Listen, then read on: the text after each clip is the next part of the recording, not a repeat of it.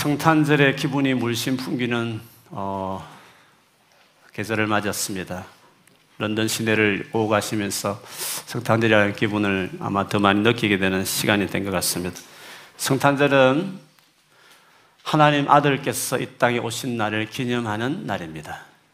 하나님 아들이 이 땅에 오셨다. 우리와 같은 사람이 되셨고, 얼마간 직접 볼 수도 있고 만질 수도 있고 대화를 나눌 수 있는 우리가 똑같은 사람으로 계셨다는 것은 아무리 생각해봐도 이는 놀라운 신비로운 일이 아닐 수 없습니다. 하나님께서 하나님 아들 그분께서 사람이 되어서 우리 가운데 계셨다는 것은 너무 놀랍죠. 누군가가 하나님 어떤 분이실까? 그분이 어떤 분이실까를 알고 싶으면 가장 확실한 방법이 있습니다. 하나님 아들, 하나님과 동동되다고 하는 그 아들 예수께서 이 땅에 오셔서 어떻게 사셨나? 성경에 네 권이나 복음서라고 해서 기록해 나왔으니 예수님의 모습을 곰곰이 보면 그분이 무슨 말씀을 하셨고 사람을 어떻게 대하셨고 어떻게 행동했는지를 자세히 보면 하나님 이런 분이시구나 그렇게 우리가 생각할 수 있을 것이에요. 여러분 예수께서 이 땅에 오셨어. 하나님 아들 그분께서 오셨어. 일반적으로 우리 모두하고 다른 가장 큰 차이점이 있었다고 한다면 그것은 무엇일까요? 가장 큰 차이점. 그것은 사람을 대하는 태도가 너무나 달랐습니다. 당시에 대부분의 백성들이 존경했던 사람은 종교 지도자들로서 바리새인과 서기관들이었습니다. 그들은 도덕적으로 깨끗하게 살았던 사람이었고 종교적으로도 율법을 열심히 연구하고 암송하고 철저히 지키려고 노력했던 분이셨습니다. 기도와 구제한 일에도 힘썼던 사람들이었죠. 그런데 예수님은 이런 자들을 향해서 독사의 자식들하고 무섭게 야단을 쳤습니다. 그 팔레스타인은 독사가 많으니까 독사의 자식들이라고 한다면 우리는 개가 많으니까 개 자녀들 이렇게 말할 수 있겠죠. 듣기만 해도 생각만 해도 얼마나 이게 호통치는 말이었는가를 우리가 생각해 보면 어떻게 주님은 사람들이 보기에 존경할 만한 그들을 향해서 이렇게 호통을 쳤을까 하는 것이죠. 반면에 그런 사람들이 손가락질 했던 세리와 죄인과 창녀들은 진짜 가까이 하셨고 친구로 여기셔서 오히려 같이 식사하실 만큼 나는 이들과 같은 똑같은 사람이다 할 만큼 그들을 가까이 하셨습니다. 세리라는 것은 그 당시에 로마라는 나라가 이스라엘 땅을 다스렸으니까 저 한때 일본이 우리나라를 다스리듯이 그 로마의 관리가 되어 로마의 정부에게 세금을 바칠 것을 백성들이 거두어서 하는 일을 했잖아요.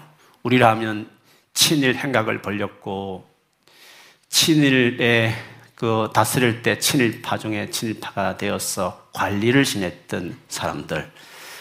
죄인들은 유대 사회에서 그들이 그 하나님 앞에 뭔가 믿음을 지키겠다고 만드는 각가지 좋은 전통들, 그것들을 깨뜨리는 종교 사회 질서를 깨뜨리는 사람들이 죄인들이라고 일컬어져 있었습니다.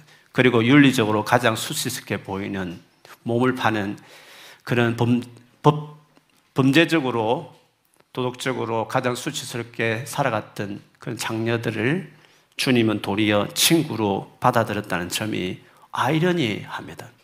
도대체 주님은 기준이 뭐고 사람을 대하는 그 태도가 이처럼 다를 수 있단 말씀입니까? 사람을 평가하는 예수님의 기준은 무엇이었을까? 그것이 궁금하지 않습니까? 오늘 본문이 그것을 잘 말해주고 있습니다. 오늘 본문 앞부분을 보면 세 가지 비유같이 보이면서도 속담 같은 말씀을 하시는데 이것은 당시 지도자들을 염두에 두고 하신 말씀이기도 합니다.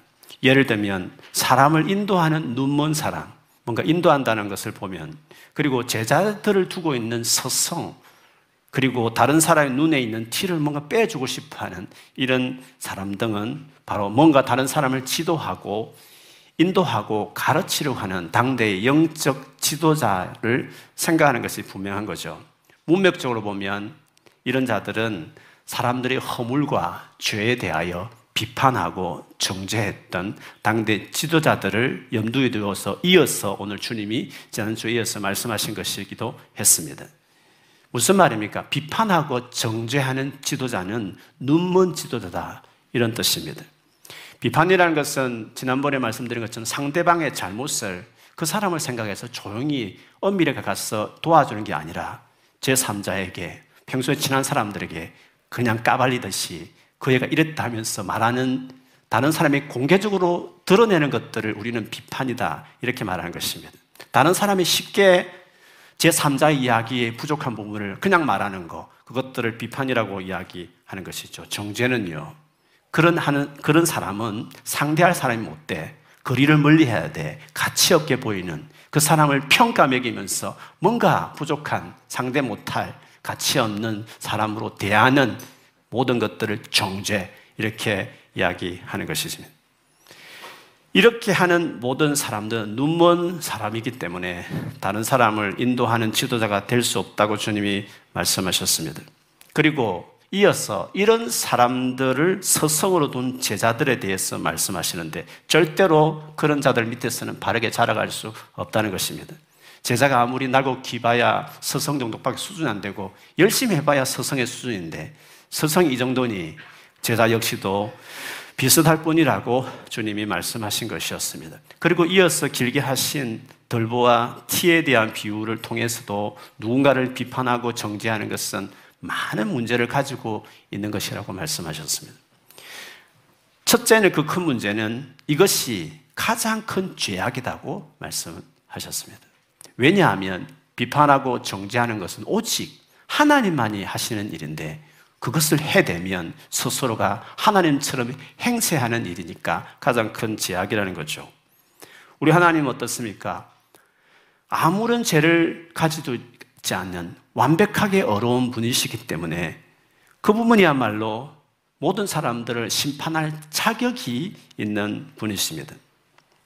그리고 실제로 그 사람에 대해서 심판하실 때 그 사람의 마음과 생각과 동기까지도 다 보시는 분이기 때문에 아예 객관적으로 가장 정확하게 심판을 내릴 수 있는 능력이 있는 분이 하나님이십니다. 그러니 하나님만이 어떤 죄에 대해서 단정하고 그 결과를 물을 수 있는 분이시기 때문에 근데 그 같은 비판과 정죄를 사람이 하겠다는 것은 스스로 하나님의 자리에 올라가는 중요한 어떤 모습과 같은 것이기 때문에 비판 정죄는 가장 큰 죄악인 것을 주님이 말씀하시고 그 일을 서슴지 않았던 그 모든 바리새인과 서기관들을 독사의 자식이라고 호되게 뭐라 했던 이유도 있었던 것이었어.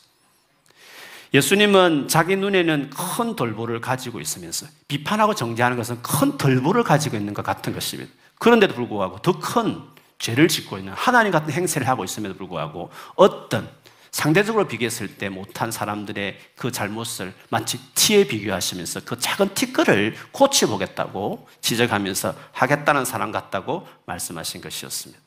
세상 어떤 사람이 감히 이렇게 하나님처럼 다른 사람의 죄에 대해서 판단 내리고 그 사람을 정죄하는 일을 할 수 있단 말입니까? 지난주에 말씀드린 것처럼 가능하다가 현장에 잡힌 한 여인을 예수께 질질 끌고 와서 이 같은 여자는 죄가 드러났고 가치 없기 때문에 돌로 쳐주게 된다고 말했을 때 주님이 하신 말씀, 너희 중에 죄 없는 사람이 먼저 돌로 치라고 말했습니다.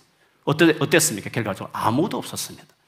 우리는 어느 누구도 누군가의 죄에 대해서 정죄할 만한 사람이 아무도 없다는 것을 그렇게 보여준 것이었습니다. 뿐만 아니라 비판하고 정죄하는 것이 문제가 되는 것은 우리는 다른 사람의 잘못에 대해서 객관적으로 정확하게 판단할 능력을 갖고 있지 않기 때문에 그렇습니다. 재판, 세상의 재판관들도 어떻습니까? 어떤 죄악에 대해서 바른 결정을 내리기 위해서 얼마나 많은 자료와 증거들을 수집해서 살핍니까? 그렇게 해도 제대로 죄를 찾지 못해서 처벌하지 못하는 경우가 얼마나 많습니까? 그런데 우리들은 그저 친하다는 이유 한 가지 때문에 한쪽 편만 들고 마치 그 문제에 대해서 판단을 다 내린 것처럼 행동하는 경우가 얼마나 많습니까? 돌아보면 잘못 생각했구나. 한쪽 말만 들었구나. 그렇게 스스로 실수였다고 고백할 때도 있지 않습니까? 그렇기 때문에 만일 우리가 누군가에 대해서 비판하고 쉽게 단정 짓는 정죄하는 사람이라면 여러분 보기에 눈에 거슬리는 그 사람보다 더 많은 문제가 있는 사람이라는 것을 기억해야 합니다. 더구나 누군가를 비판하고 정죄하는 게 문제가 되는 또 다른 이유는 그것이 얼마나 잘못된 것인지를 전혀 인식하지 못한다는 것입니다. 그렇게 하는 것이 잘못이라고 스스로 생각하지 않는 것입니다. 왜냐? 상대가 잘못했으니까. 잘못했으니까 그렇게 말하는 것인데 하면서 스스로 그것이 잘못됐다고 생각하지 않는 것입니다. 주님은 자기 눈 속에 덜부가 있는데도 그것을 깨닫지 못한다고 말했습니다. 그것이 큰 죄라는 것을 모른다는 것입니다. 비판과 정죄라는 것은 다른 사람의 잘못에 대해서 지적하는 것이니까 그 말은 나는 어렵다는 것입니다. 이 부분에 있어서 나는 어렵다고 생각하니까 이 자체가 잘못이라고 생각을 안 하는 것입니다. 그러니까 더 문제가 되는 것이죠. 사실은 가장 큰 하나님 보시기에 하나님 노릇하는 죄인에 불구하고 스스로는 그렇다라고 깨닫지 못하고 있으니까 더 문제가 되는 죄라고 말할 수 있는 것입니다.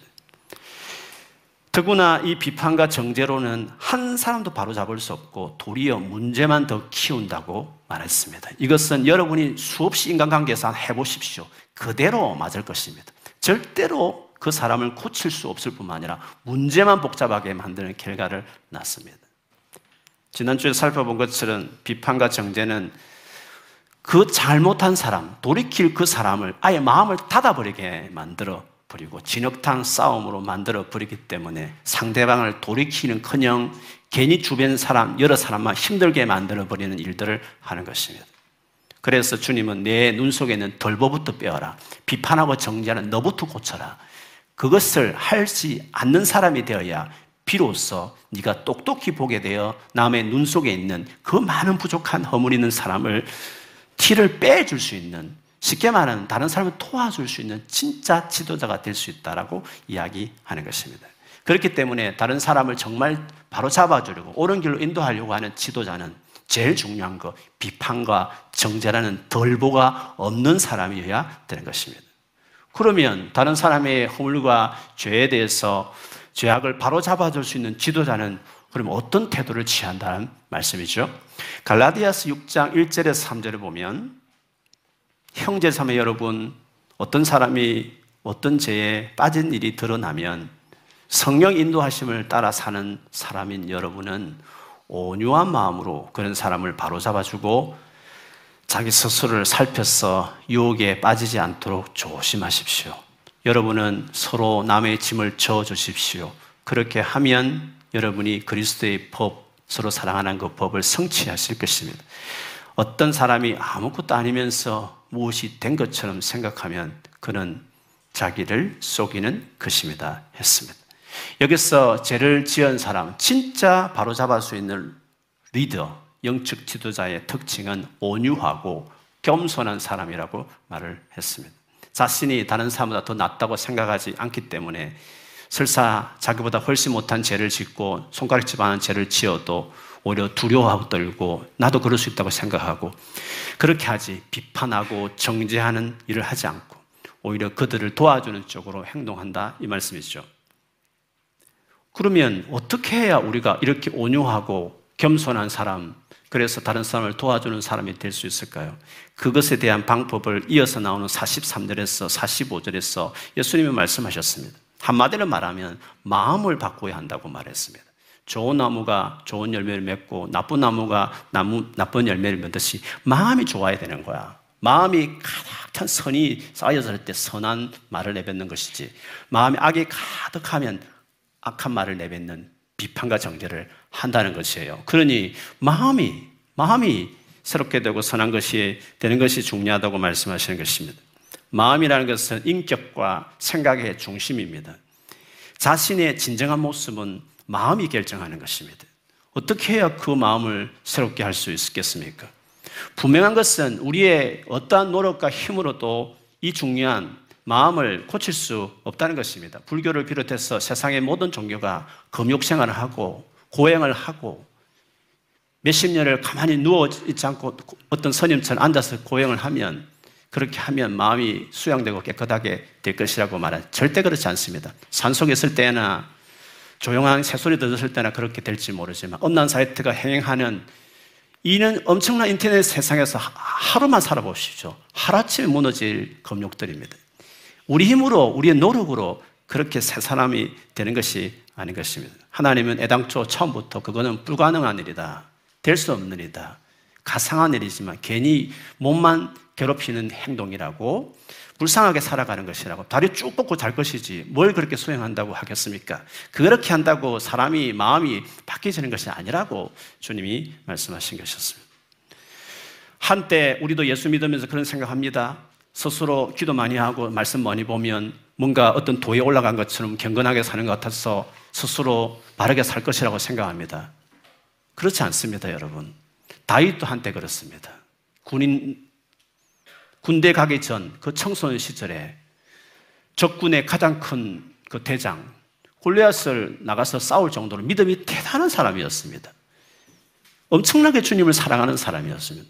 그런데 어떻게 됐습니까? 한 번 충동이 일어서 부하의 부인을 잠자리에 들여서 성적인 범죄를 지고 임신시키고 무마하겠다고 남편 죽이고 연달아 그냥 한없이 타락해버리는 그 경험을 다윗이 하지 않습니까? 우리는 평생 주님의 은혜로 살아가는 것이지 자신 있게 살아가는 사람 아무도 없는 것입니다.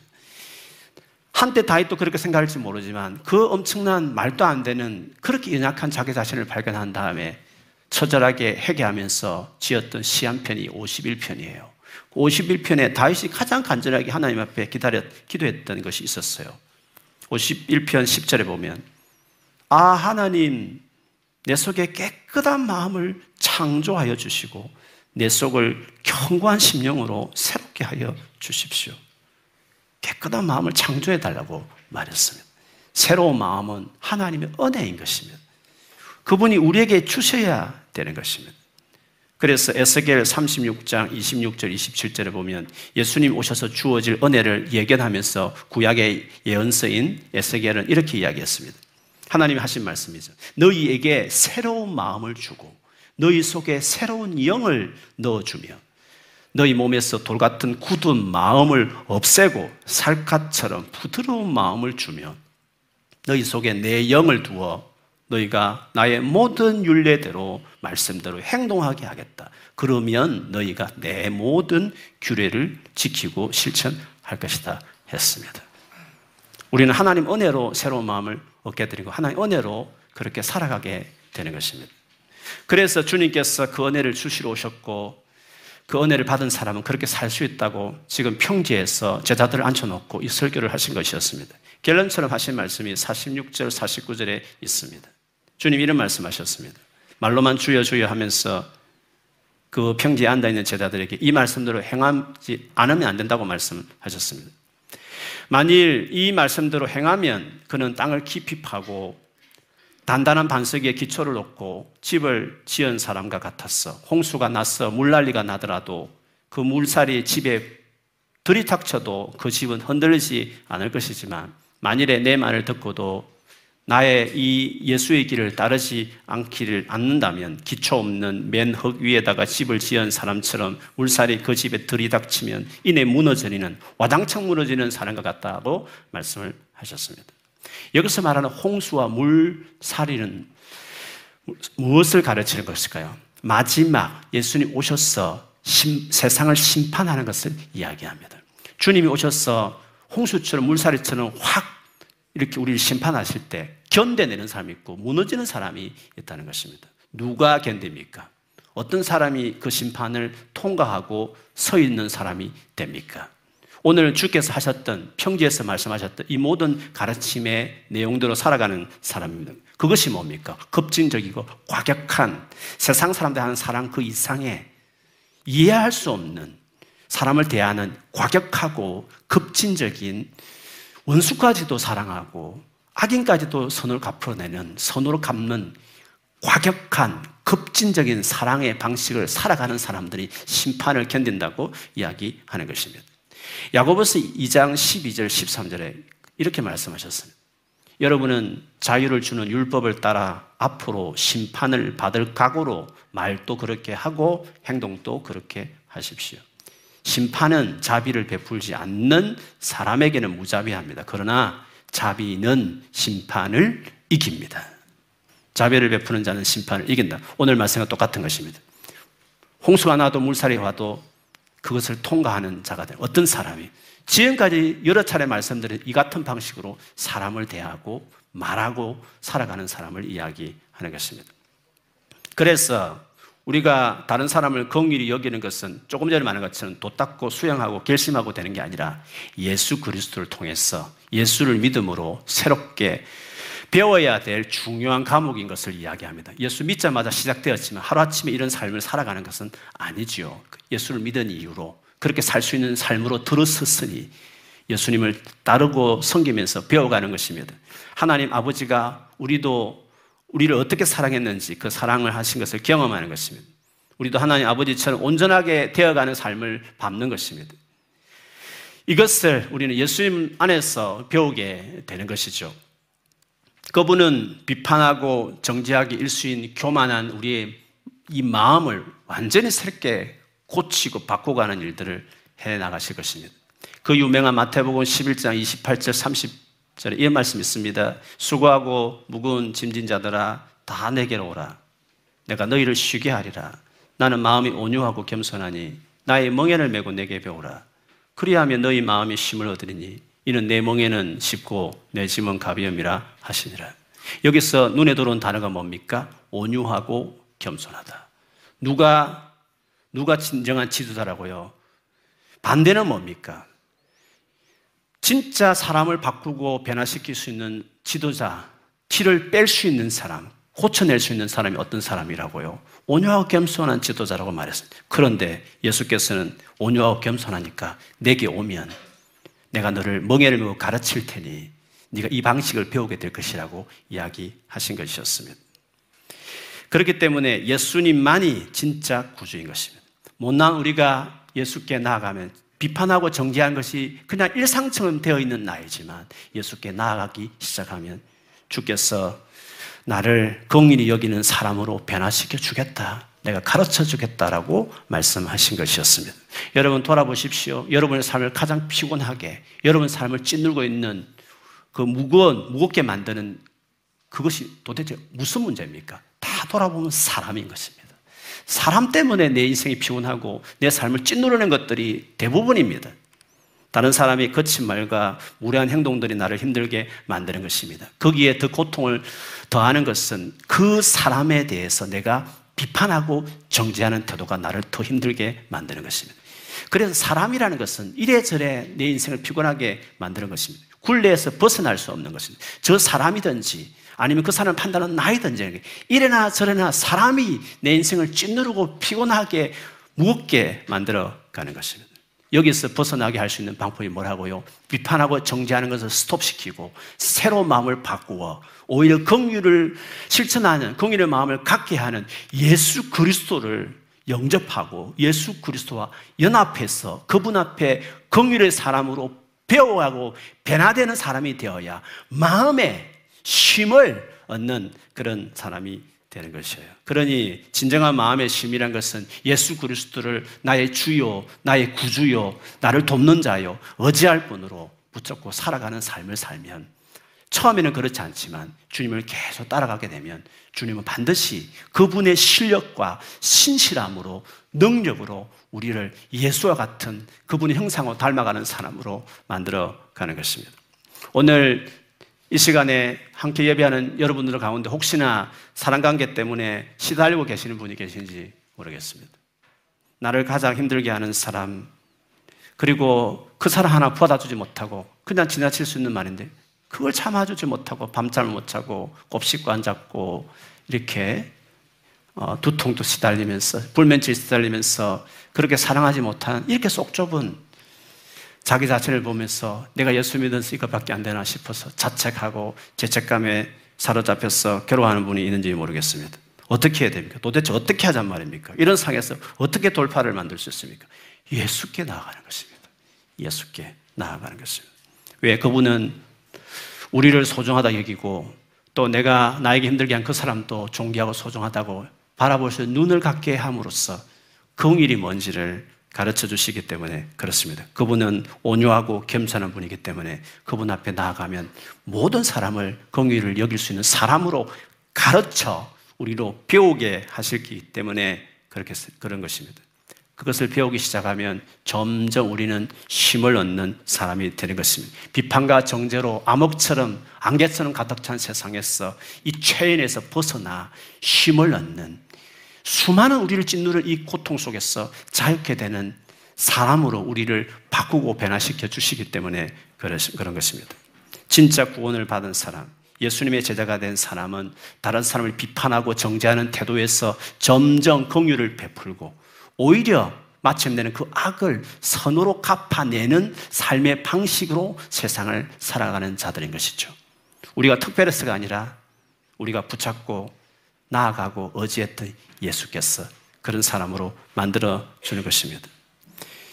예수님이 그런 은혜를 날마다 주시고 그 은혜를 덧입어서 우리 매일매일 터스 주변 사람을 긍일히 여기는 사람으로 자라가게 되는 것이죠. 우선 가까운 사람부터 그렇게 해 나가는 것입니다. 진짜 센스 없고 욱하는 남편들을 우리 아내들이 긍일히 여겨 주는 거죠. 그리고 칭얼거리고 바가지 긁는 아내들을 남편들이 긍일히 여겨 주는 것입니다.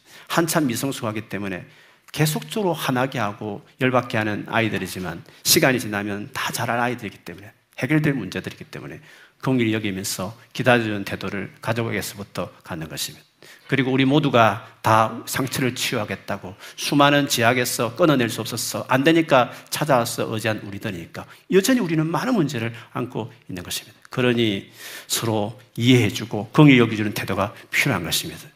다 같이 이렇게 주님 앞에 나아가면 예수님 앞에 나아가면 주님이 나도 너도 서로로 주님이 계속 새로운 마음을 주셔서 변화시켜 가실 것입니다. 시간 문제입니다. 1년이 지나고 2년이 지나고 다 같이 예수께 나가면 주님이 우리를 새롭게 하실 것이기 때문에 지금 무리하고 거칠고 이기적인 태도를 보일지 모르겠지만 참아주며 불쌍해주며 기다려주기 시작하면 주님이 다 받고 가게 되는 것입니다. 우리 주님이 수고하실 것입니다. 예수께서 도와주실 것입니다. 우리는 그저 불쌍히 여기고 긍휼히 여기지고 기다려주고 축복해주고 그렇게 해주면 반드시 새롭게 되는 것입니다. 이것이 우리가 세상을 살아가는 그리스도인의 방식인 것입니다. 완전히 세상과 차이 나는 세상을 살아가는 사람을 대하는 태도와 같은 것이에요. 가까운 곳에 실천하고 교회에서 연습하고 그래서 세상에 나아가서 예수, 예수 그리스도를 살아간다는 것은 그저 술, 담배 안 하고 교회 잘 다니고 11조 하는 정도가 아니라 완전히 다른 사람을 대하는 차이 나는 방식으로 살아가야 그게 그리스도이라고 말할 수 있고 그것이 심판을 이길 수 있는 진짜 그리스도이야. 진짜 내가 손, 본, 내 손에서 변화된 사람이지. 그러니까 네가 그렇게 살지. 심판의 홍수, 물살이 와도 끄떡없이 살아남을 수 있는 그리스도인, 진짜 제자. 진짜 구원받는 사람, 진짜 예수님이 함께하는 사람, 그래서 변화되는 사람이 되는 것이에요. 여러분이 그런 사람이 되는 줄 믿습니다. 예수 붙들면 됩니다. 인간관계 너무 힘들지만 심플한 해결책이 있습니다. 예수께 가는 것입니다. 그 예수님 붙드는 것입니다. 그러면 주님이 반드시 여러분을 힘을 얻게 하는 이 수많은 우겨 사는 인간관계의 고통 속에서 자유케 되는 사람으로 우리를 회복시키시고 그렇게 살아가는 사람으로 만들어 줄 줄 믿습니다. 모든 관계 안에 그런 회복과 변화가 일어나기를 주 예수 이름으로 축복합니다. 아멘.